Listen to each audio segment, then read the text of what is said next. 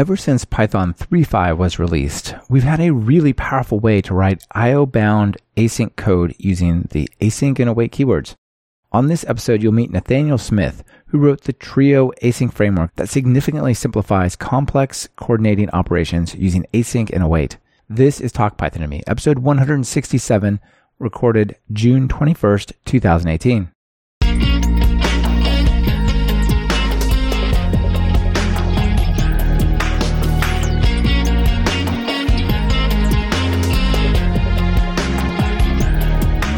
Welcome to Talk Python to Me, a weekly podcast on Python, the language, the libraries, the ecosystem, and the personalities.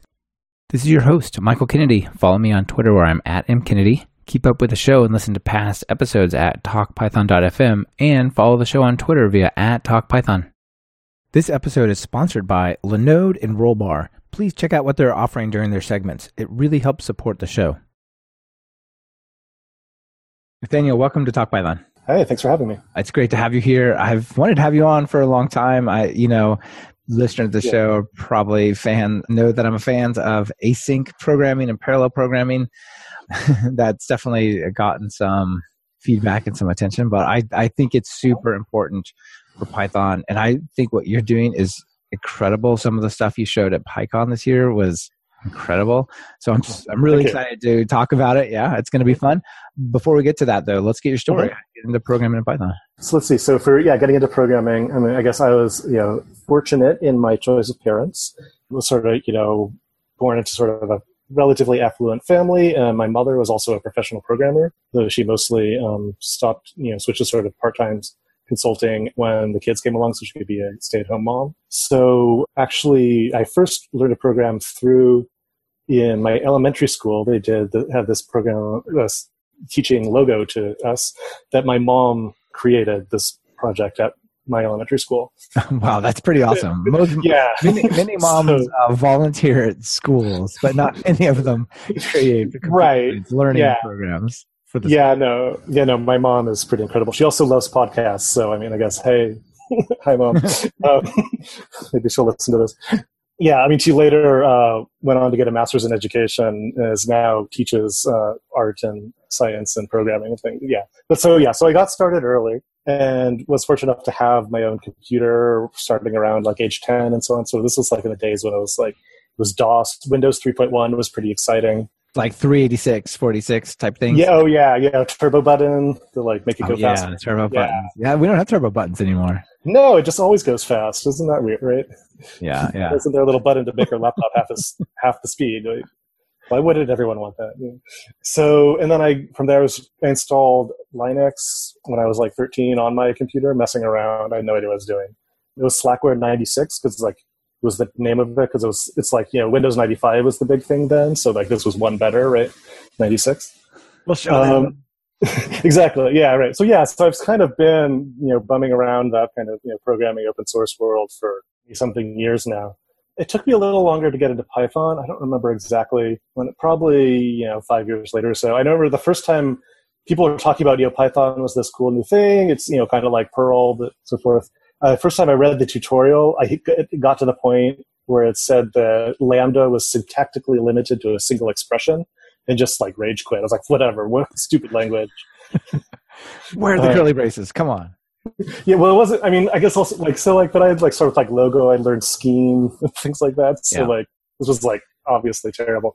I later came back to it, got over that, and I and under you know understand now why that makes sense in terms of the, the block structure and everything. But the statement expression distinction that Python has. But uh, it took me a little while. But yeah, so I, yeah, I guess I got into Python around like 2.2 or so.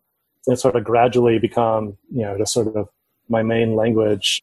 I, in the meantime, I was also like, you know, I was getting a PhD, uh, stuff like that. So using Python for both like hobby hacking stuff and also like for my, in my work, you know, for data analysis, uh, I wrote some various libraries there. Got, and What's your PhD in? in cognitive science. Oh, right. Okay. Very awesome. Yeah. Yeah. So it's like studying how people understand language and brains understand language. Yeah. So yeah, so along the way, and then yeah, getting embedded in all these different sort of you know entangled in all these different sort of open source projects like NumPy and and so on. Yeah, so, yeah, that's really great. So what do you do these days? So I'm actually kind of in uh, a bit of transition right now. So the last few years, I've been uh, working at UC Berkeley at the Berkeley Institute for Data Science, which is a sort of new data science center that was started up on campus.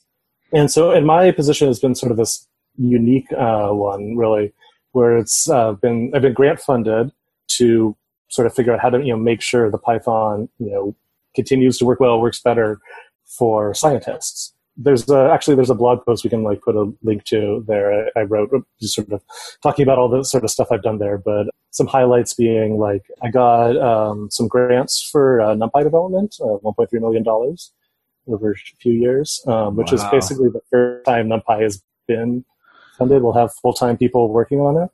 Did I made a color map people like? And did some work on Python packaging. So like uh, manylinux sort of led that effort, mm-hmm. so we can have wheels on Linux now.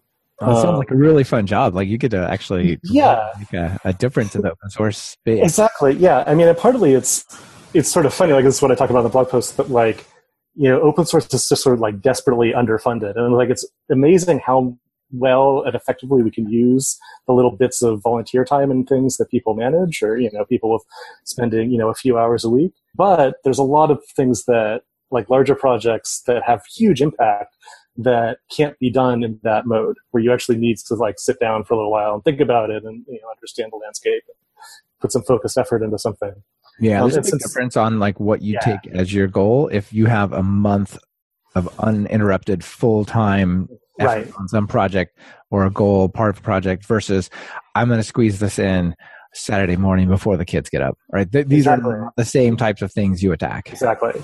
Yeah. I mean, like a month of time is not that much in the grand scheme of thing. One person, one month is like compared to, you know, the amount of labor that, like, you know, Google has available or whatever. Yeah. But it still, you know, enables all kinds of things that right now just aren't happening. So there's actually lots of low hanging fruit because no, there is nobody almost who has that kind of time to worry about these sort of broad open source ecosystem kind of projects.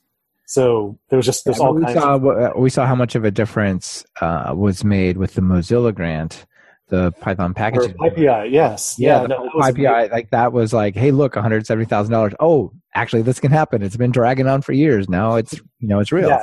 Yeah, I mean, getting the team together to make that happen was yeah. I, I had a little bit of involvement on. I'm I'm on the PSF's packaging working group. Nice. I didn't. I wasn't heavily involved in that. You know, I like made some introductions, gave some feedback on the grant and things. So it was, yeah, it's really super exciting to see that you know, up close. How because yeah, it was very successful, and it wasn't. Yeah, I feel like it really got a lot out of how much investment was put into it. Yeah, I mean, it was like that had been dragging on for literally six years. The old PyPI was just totally unworkable, but you know, it was like kryptonite for uh, people who wanted to contribute to open source. They looked at it and like, oh no, no, I'm not touching that." That's yeah. I, I, made I made one patch to the old PyPI, and it was just a trivial thing. It was just that we wanted it to start say that, oh yeah, manylinux is now a legal thing for a wheel to have in its name. So it's just like there's like a list of strings that are allowed. I'm not like just adding one new string, right? Um, that was the most terrifying patch I've ever made. PR I've ever made because it's like if I have a typo, then PyPI dies, right?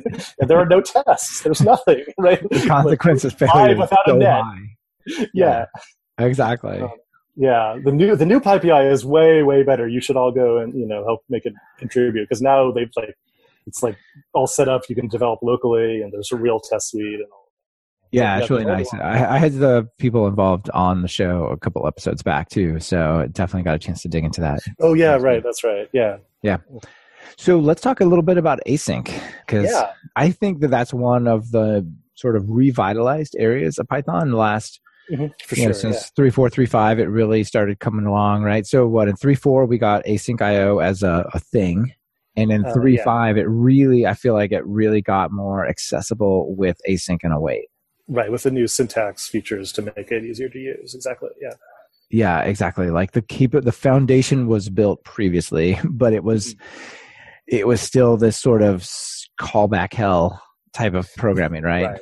Right. right. we should maybe take a little bit of a step back and just you know let people know about the presentation you gave at PyCon, which introduces sure. your project Trio, which is what we're going to focus on. But in your talk, you sort of set the stage and said, "Look, there's these two philosophies or types of async programming that you might consider. So maybe maybe you could touch on that uh, a little. Well, so I mean, I think the first thing to say is for those who aren't kind of already you know up on the jargon, async is sort of a subset of concurrent programming. And so concurrency meaning writing programs that do two things at the same time, which is very handy. Um, you know, it's something in our real life we do all the time. You know, you, you, know, I'm working on one thing and my friend's working on another thing at the same time. It's very yeah. natural. But writing a program that does that is a little bit trickier. Especially, you know, and Python is kind of generally a sequential language, right? It's, it makes it easy to, I want to do this and then that and then the other thing. Uh, it doesn't directly have built into like the syntax, whatever ways to say, I want to do these two things at the same time. And then when they're both done, uh, do these other things. So, so generally, there's this general question of like, how do you write concurrent programs in Python? And then I think what you were thinking of, there's kind of two philosophies of concurrency, uh, which is one is the kind of preemptive concurrency that threads give you, where just everything just kind of runs all the time, interleaved kind of in arbitrary ways. To be clear, this is yeah. in general threads, not Python threads, because we have this whole thing called the GIL. Uh, from the programmer, from the user's point of view, the GIL doesn't make GIL makes things slower, but it doesn't make it really change what it feels like to use it compared to threads in general. True. So in general, in threads, you might have like two threads actually running at the same time, like on two different CPUs. Because of Python, we have the global interpreter lock, the GIL. Then it means that mostly only one thread can actually run at a time. But because in Python interpreter controls that and it can decide at any moment to switch which thread is running, from your point of view as writing code in Python, it might as well be running multiple things at the same time, basically, right? Because since it could switch at any moment, you kind of have to act like it's just constantly switching, right? And the reason this is kind of a challenge is because if you have a data structure and you have two different threads or whatever, you know, you two different concurrent pieces of code acting on the data structure at the same time, if they're not like, if you're not careful, you can make a big mess. So like, you know, one you know, the classic examples are things like, you know, uh, your uh, program is like managing like a bank. And so I'm going to withdraw money from this account and then add it to this, put it in this account. But if you don't do that like atomically, so like I, you know, first one, one thread says, okay, does Alice have enough money? Yeah, great. Okay. I'll take that money out and put it into Bob's account. Another thread says, oh, does Alice have enough money for this transfer to Carl? And then if they're in a leave right, first both threads check and say, oh, yeah, Alice has plenty of money. And then both threads take money out of the account and now Alice has spent the same money twice, actually, yeah, which is exactly. great for Alice, but not so nice for the bank. Right?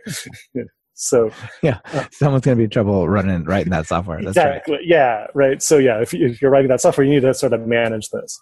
Yeah. So one of the things that kind of helped me this like click in my mind was thinking about how programs temporarily enter these invalid states. Right, exactly. What you're describing is basically that, like at the beginning of that function, the bank is in a valid state. At the mm-hmm. end of the function, everything is valid, but somewhere in between, in order to accomplish that operations as a series of steps, it has to become right. invalid. And long as nobody observes it in this invalid state, it's all good. But when they do, like right. like like you're describing, halfway through, it's not okay anymore. It's kind of like transactions and databases, but exactly, yeah. in time and yeah, yeah, they're pretty similar in some ways, I guess. Yeah. So yeah, exactly. So with threads, what you the solution to this is you have to sort of explicitly like make sure you notice all those places where you're passing through that invalid state and do some kind of and like mark it somehow in your source code. Like say, okay, I'm going to take a lock here that's going to make sure that anyone else who tries to use this has to wait for me to be done and things get back to the valid state before they can look at it. Right. Yeah. Exactly. Okay. But that's really error prone. Right? And this because, is preemptive concurrency, right? Yeah, exactly. Still talking okay. about kind of how threads work, right? Yep. Mm-hmm. So you have to like find all these places where you go through a temporarily invalid state and mark them in your source code. And if you forget one, then you have this nasty bug where Alice gets to spend the money twice, or all kinds of weird things can happen. And it usually has to do with um, timing. And so it's very it's super hard to debug. Yeah, and it's like yeah, it's like super subtle. Like yeah, like it only happens one in a thousand times randomly, and it happens depends on how much memory you have, and it only happens in production and not on your tests, and just all kinds of. It's really yep. really most bugs. Yeah, it's bad. Yeah, yeah. I've heard them described as Heisenbugs, and I just love that term. Yes, yes, Heisenbugs, right?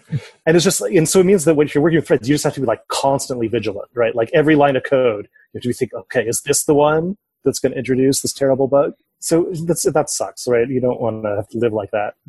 So like be paranoid. yeah, right. You just have to be like constantly paranoid. So yeah, so the idea for async concurrency is we kind of flip it around. Instead of make, saying that like, okay, we have to go through and find all the places in the source code where something dangerous is happening and mark those. We say, you know what? Let's be conservative. Let's assume something dangerous could be happening anywhere. That's the default. So by default, only one thing is allowed to happen at a time. And then we'll mark in the source code, you know, okay, here's a place where I want to let other things happen. It's okay for I'm not in the middle of you know just doing some delicate operation with you know adjusting someone's bank account. This is a fine place for that to happen. This portion of Talk Python to me is brought to you by Linode. Are you looking for bulletproof hosting that's fast, simple, and incredibly affordable? Look past that bookstore and check out Linode at talkpython.fm slash Linode. That's L-I-N-O-D-E. Plans start at just $5 a month for a dedicated server with a gig of RAM. They have 10 data centers across the globe, so no matter where you are, there's a data center near you. Whether you want to run your Python web app, host a private Git server or file server, You'll get native SSDs on all the machines, a newly upgraded 200 gigabit network, 24 7 friendly support, even on holidays, and a 7 day money back guarantee. Do you need a little help with your infrastructure? They even offer professional services to help you get started with architecture, migrations, and more. Get a dedicated server for free for the next four months. Just visit talkpython.fm slash Linode and you can still have bugs. You still you can still make mistakes and put that in the wrong place. But it's just much because now there's only like a finite number of places to check when that something goes wrong, right? It's just much easier to reason about that kind of program. Right. And that could be done with just straight up async IO. But with 3.5 and above, like basically the await keyword is the marker in your code for that. Exactly. Yeah. Yeah. That, that's yeah. pretty beautiful. That's pretty beautiful. So I'm guessing I'm guess most people probably under, understand like how to use async and await the keywords, but maybe just describe like what how to define like a super super simple async method with the keyword, just so people understand this. Yeah, like you said, I'm going to be uh, focusing on Trio here, and Trio does kind of use only kind of a, a simple subset. There's some extra complexity needed for like backwards compatibility with async IO sort of callback based thing. We can get talk about that more later. Uh, but sort of for if, if especially if you're just you know if you're using Trio, um, async await is very simple actually. And so here's what you need to know is that there are two kinds of functions. There's the async ones, uh, which are these the special functions that might let other code run during them. And so you kind of need to be aware when you call one of them that like you know the ground might shift under your feet, data structures might change while it's happening. And there's the regular functions like the synchronous functions where those always happen atomically. And so, and we're going to do is we're going to make all the regular Python functions you already know. Those are going to be the synchronous ones because you know no one you know they're all written on the assumption that like you know Python's a sequential language, it does things sequentially, and so they, no one like thought about how to handle this async stuff when they were writing all these libraries that already exist. So those are going to be all atomic. Um, and then we need a way to mark these special async functions. And we want to mark it at two places. So what we want to mark it when we define the function, so that we, you know, as part of the API, is this an async function or not? And we want to mark it at the call site. So when you call one of these, when you're like reading through your code, you see, aha, this is a point where I'm calling an async function. This is a point where other code might run in the background. I need to make sure I'm not in the middle of some, you know, dangerous operation. Right. Right. Okay. So you've got like maybe a call to a, a web service or something. yeah, yeah. That might return like a future, which then you uh, hook in a so callback. There are, there are no futures in Trio. that was one of the things I got rid of. yes, yeah, that's, that's beautiful. But, yeah, but um, you got to you have to wait on the result basically, right? So yeah, I mean, so yeah, so the way yeah the way you think about it for Trio is just that it's just like there are these special functions, and the way you call it is you type await and then the function call. It's like a new kind of syntax for calling a function, um, right. and that's sort of all you need to know there is, yeah, like you said, like there's the complexities around Python also supports awaiting on objects and having future objects that the function can return and so on and so forth. But it's kind of unnecessary clutter is kind of how Trio's perspective on it. So we just don't do any of that. Yeah, I feel like the async IO layer is like, let's get something kind of working, but mm-hmm. it's not that delightful. And I feel like Trio really cleans it up. So there's a really great example that you gave in your talk about happy eyeballs, which is like a way sure. to try to use uh, basically DNS resolution to connect to a socket to a server uh, and, mm-hmm. and, some concurrency stuff around that, which is I don't want to talk about that yet. Maybe we'll, we'll have some time to talk about it later. But basically, there's a, a version in Twisted, which is how how long was the one in Twisted? Hundreds and um, line. So yeah, well, yeah. There's two different versions of Twisted I talked about in the talk. One is the sort of the classic one that's in in master, which is like 120 lines long, I think, roughly. I mean, not that it's not super meaningful to talk about lines of code like this, but like just kind of give you a sense. Yeah. Yeah, um, exactly. A better sense of complicated is to reason about that is it has inside this method, it has another internal function. Inside that function, there's another function defined, and then inside that, there's a fourth level of internal functions. So like so yeah, that's bad because it's all these. It's hard to read. Yeah, yeah. It's almost like it's full of all these go tos in in some weird sense. And then at the end, you basically say, now if we apply the building blocks or the primitives of Trio to it, oh look, it's like 20 lines and it's totally straightforward, which is, is really great. So I think you know, let's talk about Trio. Mm-hmm. So why don't you just start by telling people what it is? Trio is a library uh, for async concurrency in Python. It's like an alternative to libraries like asyncio or Twisted or so on, or NATO or Threads, sort of all of them. And I think there's kind of, I think it was, there's kind of two pieces. So one is there's sort of the idea, Trio, the ideas or like a research project or something, where I have, I sort of did some analysis of like, what is it about Twisted and asyncio and so on that makes it so difficult to use sometimes? Or why are things like happy eyeballs so complicated? What are some common errors sort of come from.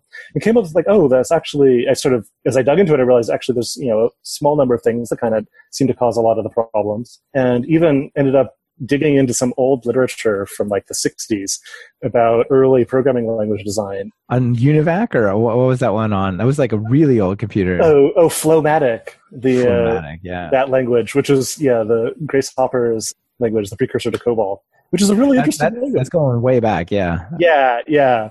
And sort of talking about this transition, there was a lot of debates then about like how do you structure your language? Not even getting into the concurrency part, just like how do you do a language at all that's like usable? And one of the big things that happened was this switch from using GoTo as the main control structure to having things like if statements and functions and for loops and so on. And I realized there's actually sort of an analogy there that's surprisingly like precise between a lot of that a lot of these async libraries are actually still kind of in the go-to stage where sort of the basic primitives are in sort of a technical way kind of analogous to a go-to and they cause similar kinds of problems. And then if you look at okay how did you know dijkstra solve these problems back in the late 60s we can take those and apply them to concurrency and that leads to something called i call the nursery concept yeah, it's so interesting. And I had, yeah, and I had never thought about the relationship between GoTo and many of these programming, these threaded programming models. But you really hit it well. I think it's a super good analogy and it's really relevant. Because so what Dijkstra said was, look, you should be able to treat these building blocks as black boxes. Stuff goes in, stuff goes out. That's all if you know kind of what it does, you don't need the details, right? I mean, this is like a huge yeah. sort of abstraction and programming, like functions, yeah. classes, it's modules, etc. Right? Yeah. Like, I mean, like even just think of like outputs. like in Python, think of the print function, right? Like, in actually, it does all kinds of complicated stuff, right? It's got talking to the operating system interfaces to do I/O, and it's like buffering and character set conversion and blah blah blah. But like, you don't have to care about that, right? You just type print hello world, and it you know, in Prince Hello World. You exactly. can just treat that as like this little atomic unit.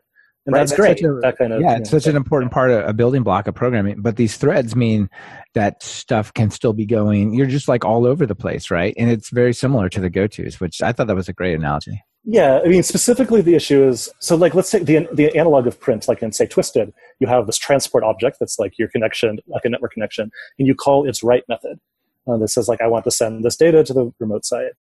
Now, and that's like a function, you call it, it returns, that's all fine. But what's sort of confusing is that when you call it, it returns, it hasn't actually finished yet. What it's actually done is sort of scheduled that write to happen in the background. And that makes it hard to reason about the flow because it's like, oh, the function's returned, but actually, in a sense, it's like kind of still running, right?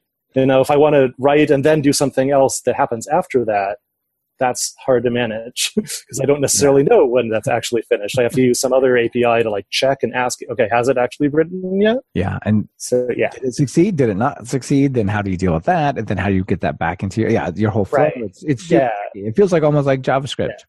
Yeah. yeah. well, I mean, JavaScript, you know, is also in this general family of like, yeah, it is, it has this async concurrency model that's sort of endemic to it that you use all over the place and it's all callback based and it's all yeah it has that same kind of go-to problem. Yeah exactly.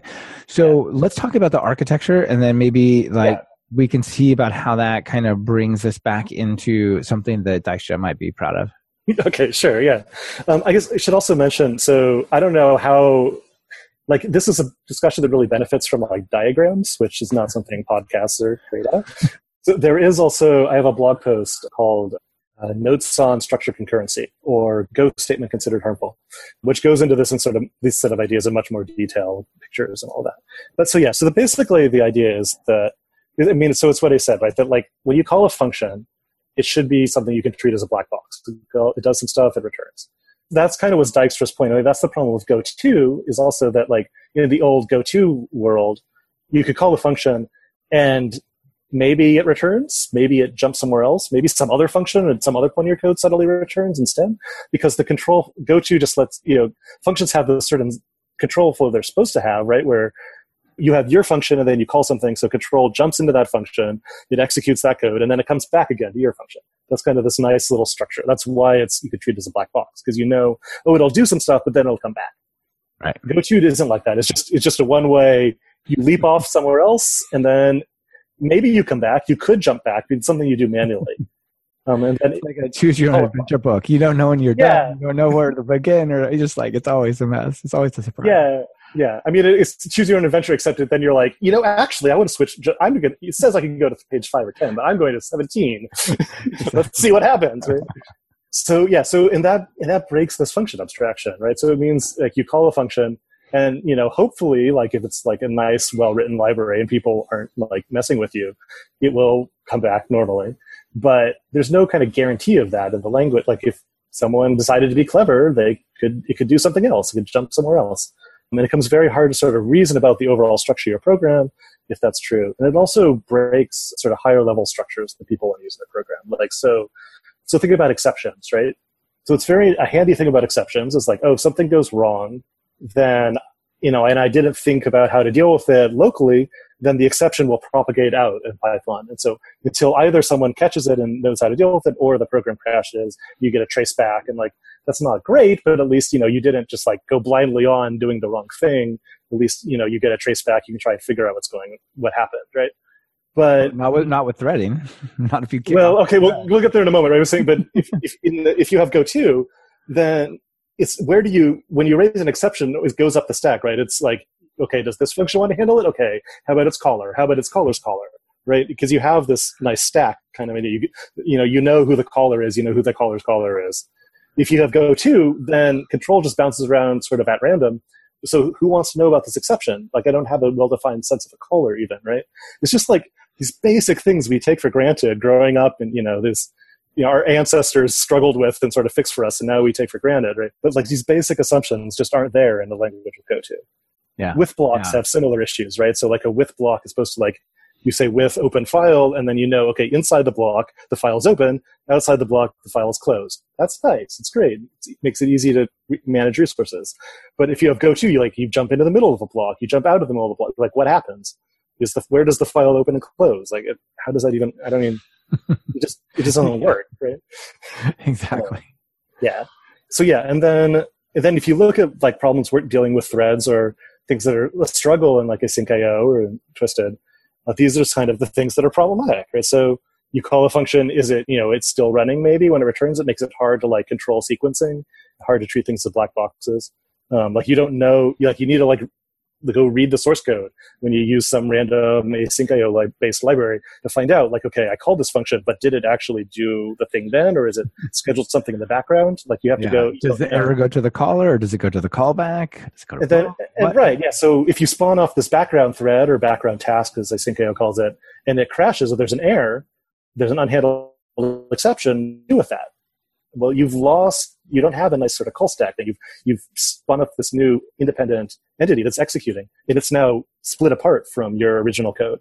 And so there's sort of like where does that if there's an unhandled error an exception then what what actually happens is that in threads and async IO and twist or whatever is it you maybe prints something on standard like hey uh, i hope someone's looking something went wrong and then it throws away the exception and carries on And you know, it hopefully, does make your software more reliable because there's way fewer crashes when you don't actually. Well, for some value of reliable, right? Yeah, exactly.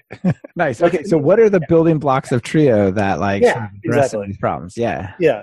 So the main thing that is in Trio, we have this thing we call a nursery, and the idea it's just a, sort of a silly joke, right? About if you want to spawn a child task, then it's not okay for it just to be go off independently. Like it has, you have to like put it somewhere, and it'll be like taken care of. So like a nursery is where children live. And, okay. so concretely, what is is if you want to spawn a child task in Trio, you have to first have a nursery object. The way you get a nursery object is you write async with trio.open nursery as nursery. So it's like this open. You have like a with block that opens a nursery, and then you get this nursery object. And the object is tied to that with block. And so, and then once you have that, you can say nursery. There's a method on that nursery to spawn a task into it. And all the tasks you spawn to the nursery will run concurrently. But then the, the trick is that that with block, its lifetime in the parent is tied to the lifetime of the child tasks. So that you can't exit the with block while there's still children running. If you hit the end of the with block, then the parent just stops and waits for them. The stuff within the with block yeah. could be interwoven in like in certain ways, async and concurrent. But right. taken as a whole, the with block is like a black box. You start it, it runs, and then out comes the answer at the end and everything's done or it's gotten into its canceled state or whatever happens to it, right? Exactly. Exactly. Yeah.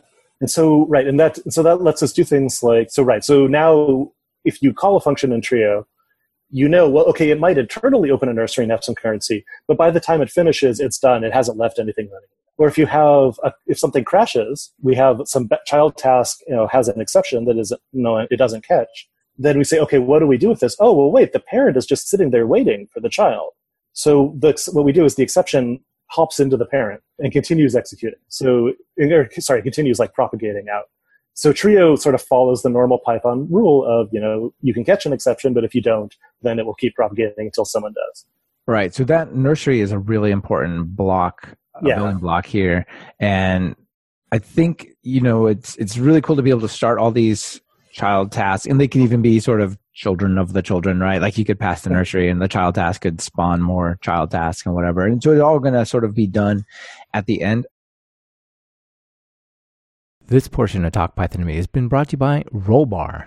One of the frustrating things about being a developer is dealing with errors. Ugh, relying on users to report errors, digging through log files, trying to debug issues, or getting millions of alerts just flooding your inbox and ruining your day. With Rollbar's full stack error monitoring, you get the context, insight, and control you need to find and fix bugs faster. Adding Rollbar to your Python app is as easy as pip install Rollbar. You can start tracking production errors and deployments in 8 minutes or less. Are you considering self hosting tools for security or compliance reasons?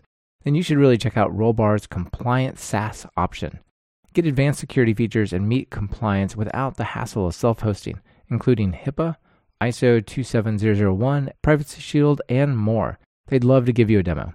Give Rollbar a try today. Go to talkpython.fm slash rollbar and check them out.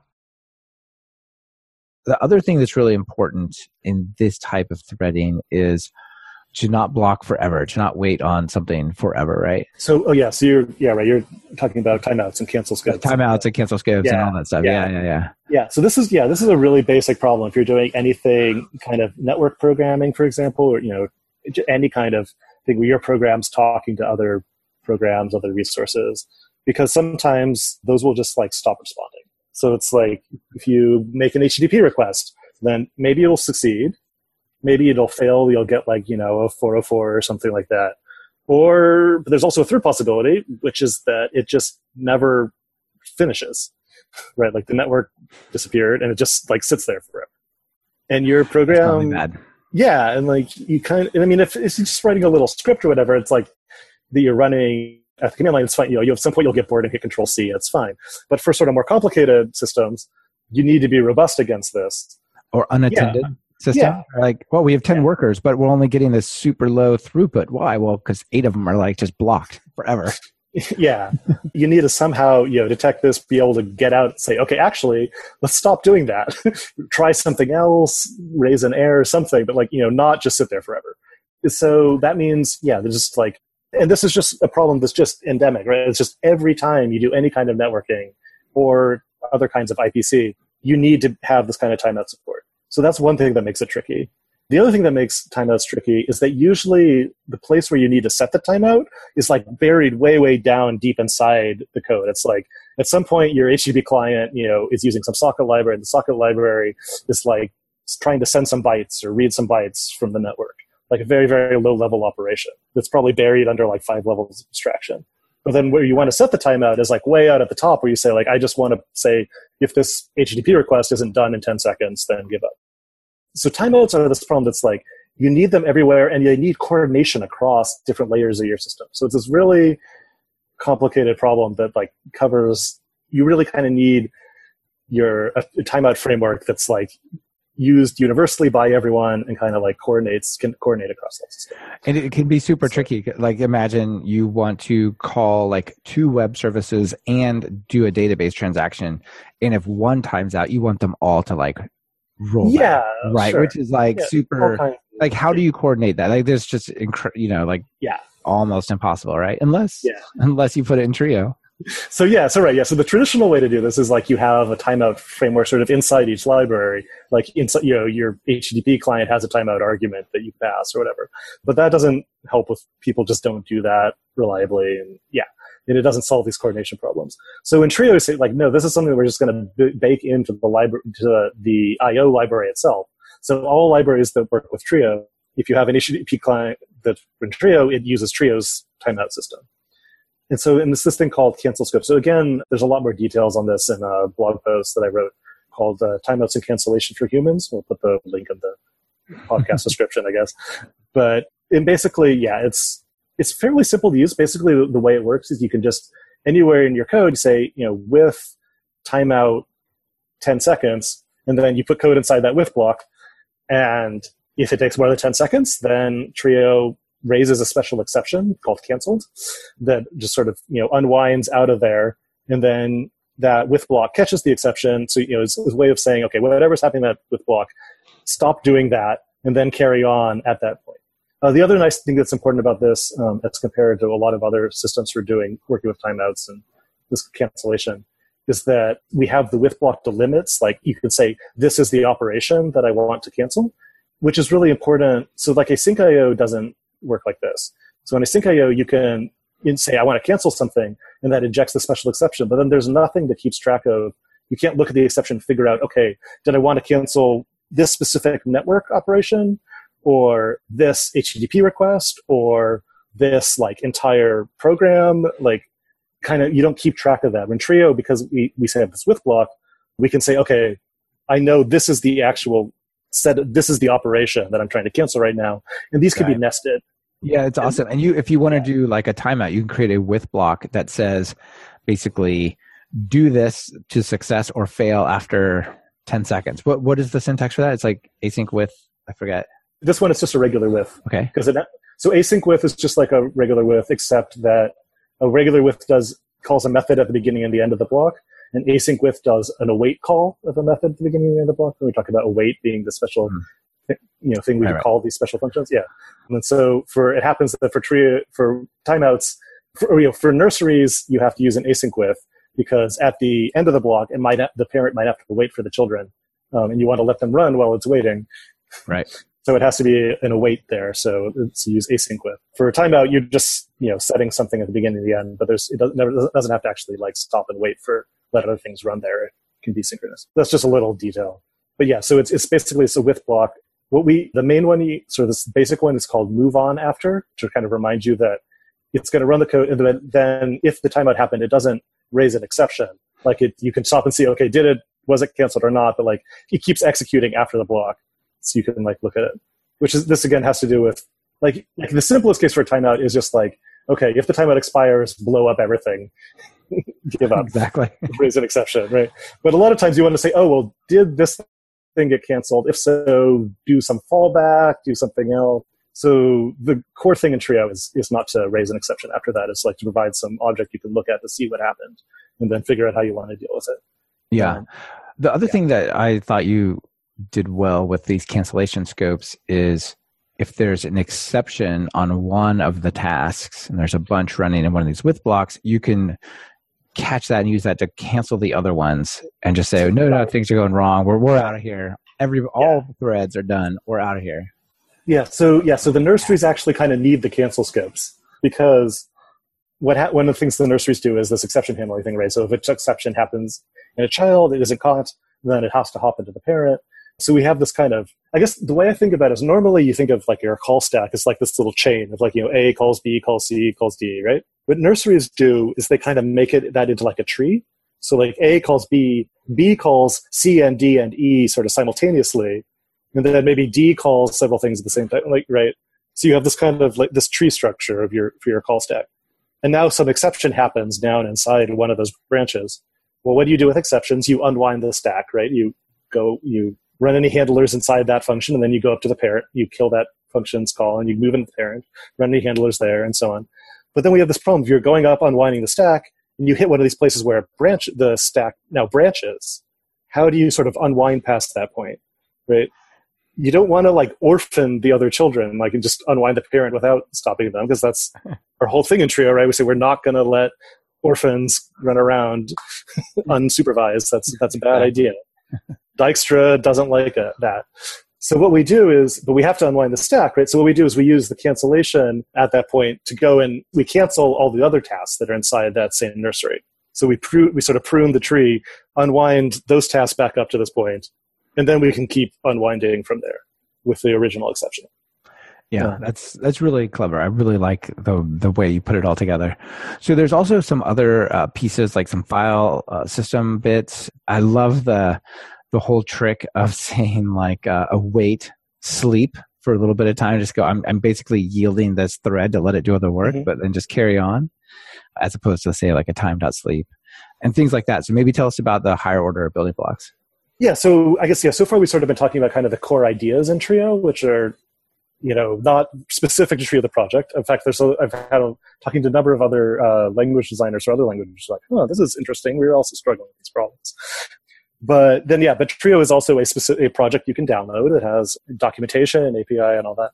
And one of the things I try to do with that project is to make it sort of really sort of usable and accessible. Kind of have this philosophy of like, the you know, kind of the buck stops here for developer experience. Like if there's something that you're trying to you're trying to write a program using Trio, and there's something awkward or difficult or a problem you have, then it's it's up to, on us to solve that. And even maybe it's it's so we it's we have the project itself. We also have things like that, like you know, has the core like networking and concurrency stuff. But we also have uh, testing helpers, and we have a documentation, like a plugins for Sphinx to make it easier to document these things. And nice. so, so there's something called PyTest Trio. How's that work right. with that?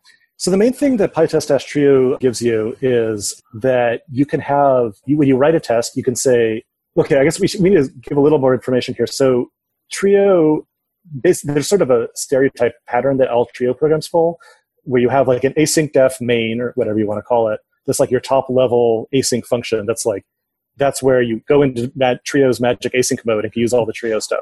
Right. So maybe there. you start by saying trio.run main. Yeah. Yeah. So the thing about async functions is you can only call them from other async functions. So you have this problem of how do you call your first async function? And that's what trio.run is. So you have this little bit of ceremony at the very top of every trio program. And this is also the case for like async IO and so on. That like you say you have to like switch into trio mode. And that's kind of annoying in a test suite to do that on every single test. So that's the most basic thing that PyTest Trio does for you is it lets it see, makes it so you can write async def test whatever, and it will take care of like setting up trio and turning it on there. Uh, mm. But it also has some other handy stuff. So one thing is that it allows you to have async fixtures, and it does some sort of magic to like goes switches into trio mode and then sets up your fixtures and then calls your test and then tears down the fixtures. So it's sort of all within this async context. And it's also integrated with some of the testing helpers that are built into Trio itself. So in particular, the one that's sort of the most, you know, gee whiz awesome is that Trio has this ability to use a fake clock so this is an issue when you're writing like networking programs. Like often you want to like have a test about okay, what does happen if this HTTP request just hangs forever? Like, do my timeouts work correctly? Stuff like that, right?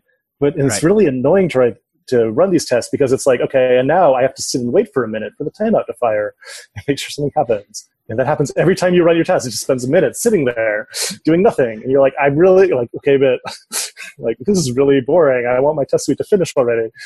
And I need like a hundred of these tests. And but yeah. so, killing my build time. Exactly. Yeah, right. It's like it really ruins your flow. So one thing I've, I've done actually, what I did is when writing Trio itself, I said, okay, I really want Trio's own test suite to run really quickly. I fear that'll force me to like come up with the tools that my users will need to make their test suites run quickly. Yeah.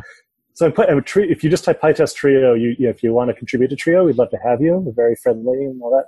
If you type PyTest Trio, it runs in like five seconds. It has like 99 point something percent test coverage, which is like completely, it's very difficult to get there because Trio is this really complicated sort of networking library. It's all the stuff that's usually hard to test. Part of that is that for all the timeout tests, we have this magic clock.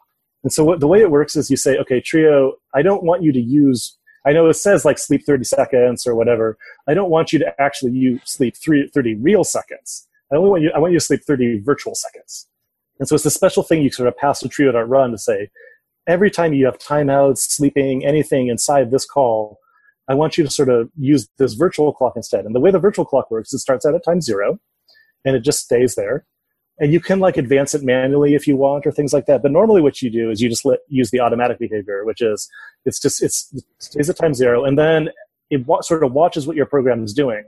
And anytime that your program sort of like finishes running everything and just stops and is waiting for stuff to happen then it looks to see okay uh looks like the next thing that would wake up there's like a sleep 10 and a sleep 20 okay so in 10 seconds that's the next one that'll wake up. I'm just going to jump the clock forward 10 seconds and then start I running see. again right so anytime it knows it's going to be waiting for a certain amount, it's like, all right, we'll just we'll yeah. let the wait start, and then we'll just go right past that. So it's basically yeah, you just write your test the way you normally would with like for use timeouts regularly, test your real code, put sleeps, whatever is easiest, and then what's annoying about that normally is then you know, your test takes like 30 seconds, a minute, whatever it is to run, most of which the time is just sitting there doing nothing, waiting for time to pass. So if you flip the switch to use the special clock, then it does this exactly the same things, but it just skips over all those times when it's sitting doing nothing. And so suddenly nice. your test runs in like a few milliseconds. Oh, that's um, awesome. Yeah, it's pretty awesome. And then yeah. PyTest Trio is hooked up to that, so you can just turn this on with just like flip a switch on any test. Oh, that's great.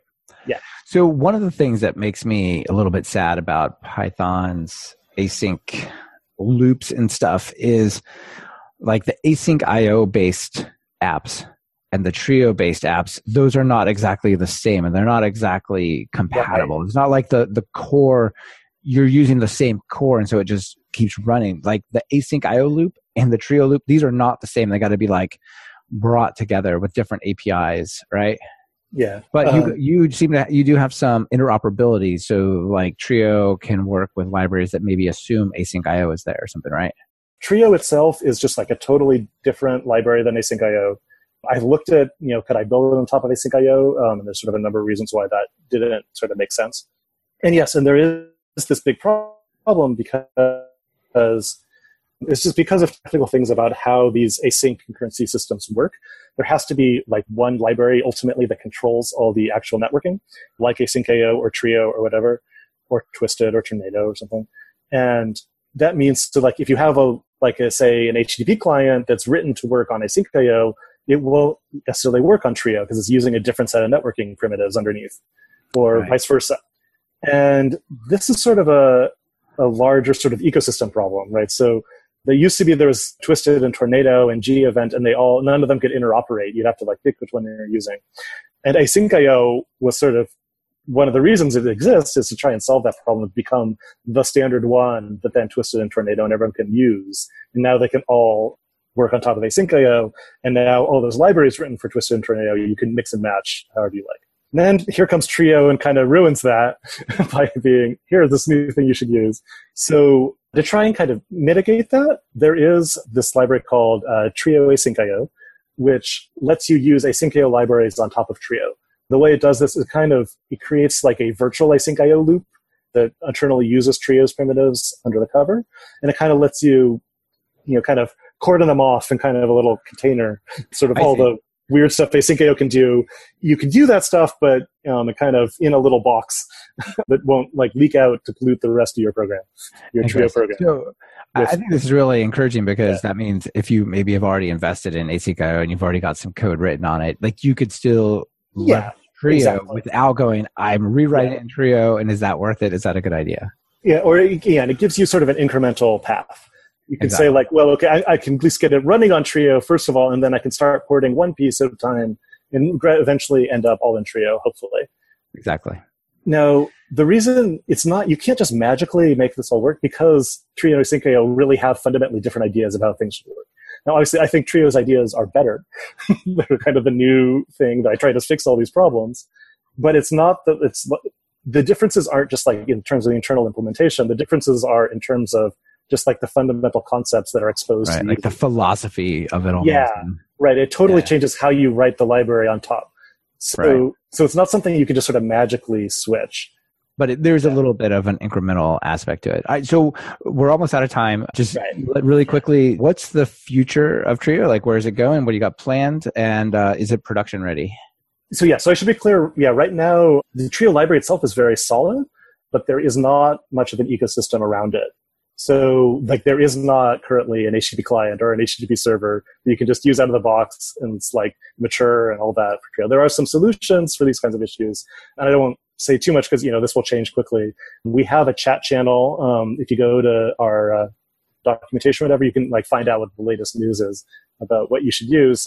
But it's not something that you know is ready today to run big websites or something like that. Okay. Just because the libraries aren't there yet.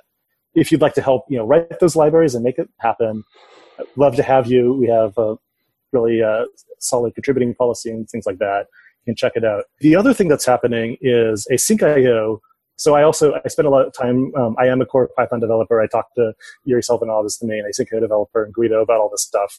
And so there is this. Yuri is quite keen on saying, "Oh, wow, what right? You know, Trio's ideas are better. We should add them all into Asyncio." This is quite compl- there's a lot of i mean we could probably do a whole other podcast about all the trade-offs there and maybe we should i don't know it's pretty interesting. It is interesting yeah. relevant.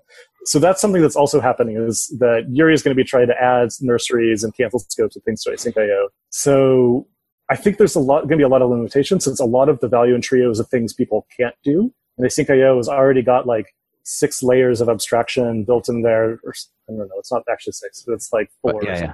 Yeah. And they're all totally doing all the things that Trio says these are these are things that should never be done.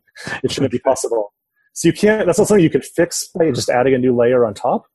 But you know, it's still better than nothing, right? Like, you know, asyncio right. will continue to exist. So we do want to make it as good as possible. by these ideas. Yeah, absolutely. absolutely. And ultimately, we don't. I mean, maybe like no one knows for sure whether like the make a new thing plus a compatibility layer like Trio, the Trio yeah. Asyncio thing I mentioned, is that going to be the best thing, or is making Asyncio better going to be the best thing? We none of us know for sure. So we, we are trying both versions, um, and we'll That's sort cool. of. I'm super excited just to hear that that collaboration is happening. I think that's great. All right, mm-hmm. uh, I think we're out of time for Trio. It's super interesting project, and I really love what you've done there. I think it's I think it's brilliant. So uh, people should definitely check it out. Thanks a lot. Yeah, you're welcome. So quick two final questions. If you're going to write uh-huh. some Python code, what editor do you use? I use Emacs. I've been using it for 20 years. I'm stuck. awesome. it's it's now, great. it's not any. I don't know that it works for other people or not. Just because, yeah. yeah, sure. I definitely I started on Emacs as well. And notable PyPI effect. Yeah, well, Trio, obviously.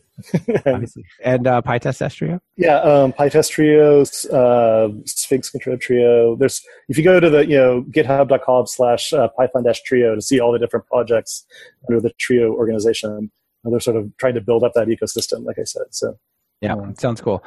Yeah, so final call to action. People are excited. They want to try Trio. Maybe they want to contribute to it. What do they do?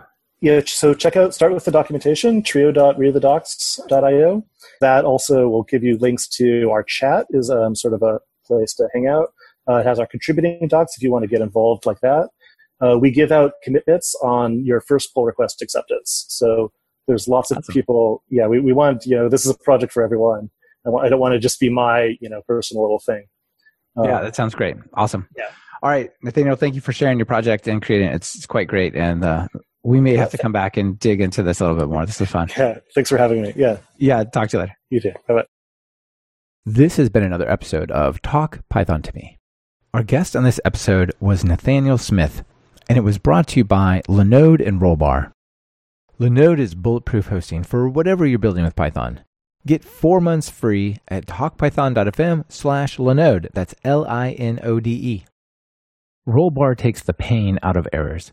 They give you the context and insight you need to quickly locate and fix errors that might have gone unnoticed until your users complain, of course. As Talk Python to Me listeners, track a ridiculous number of errors for free at rollbar.com slash talkpython to me.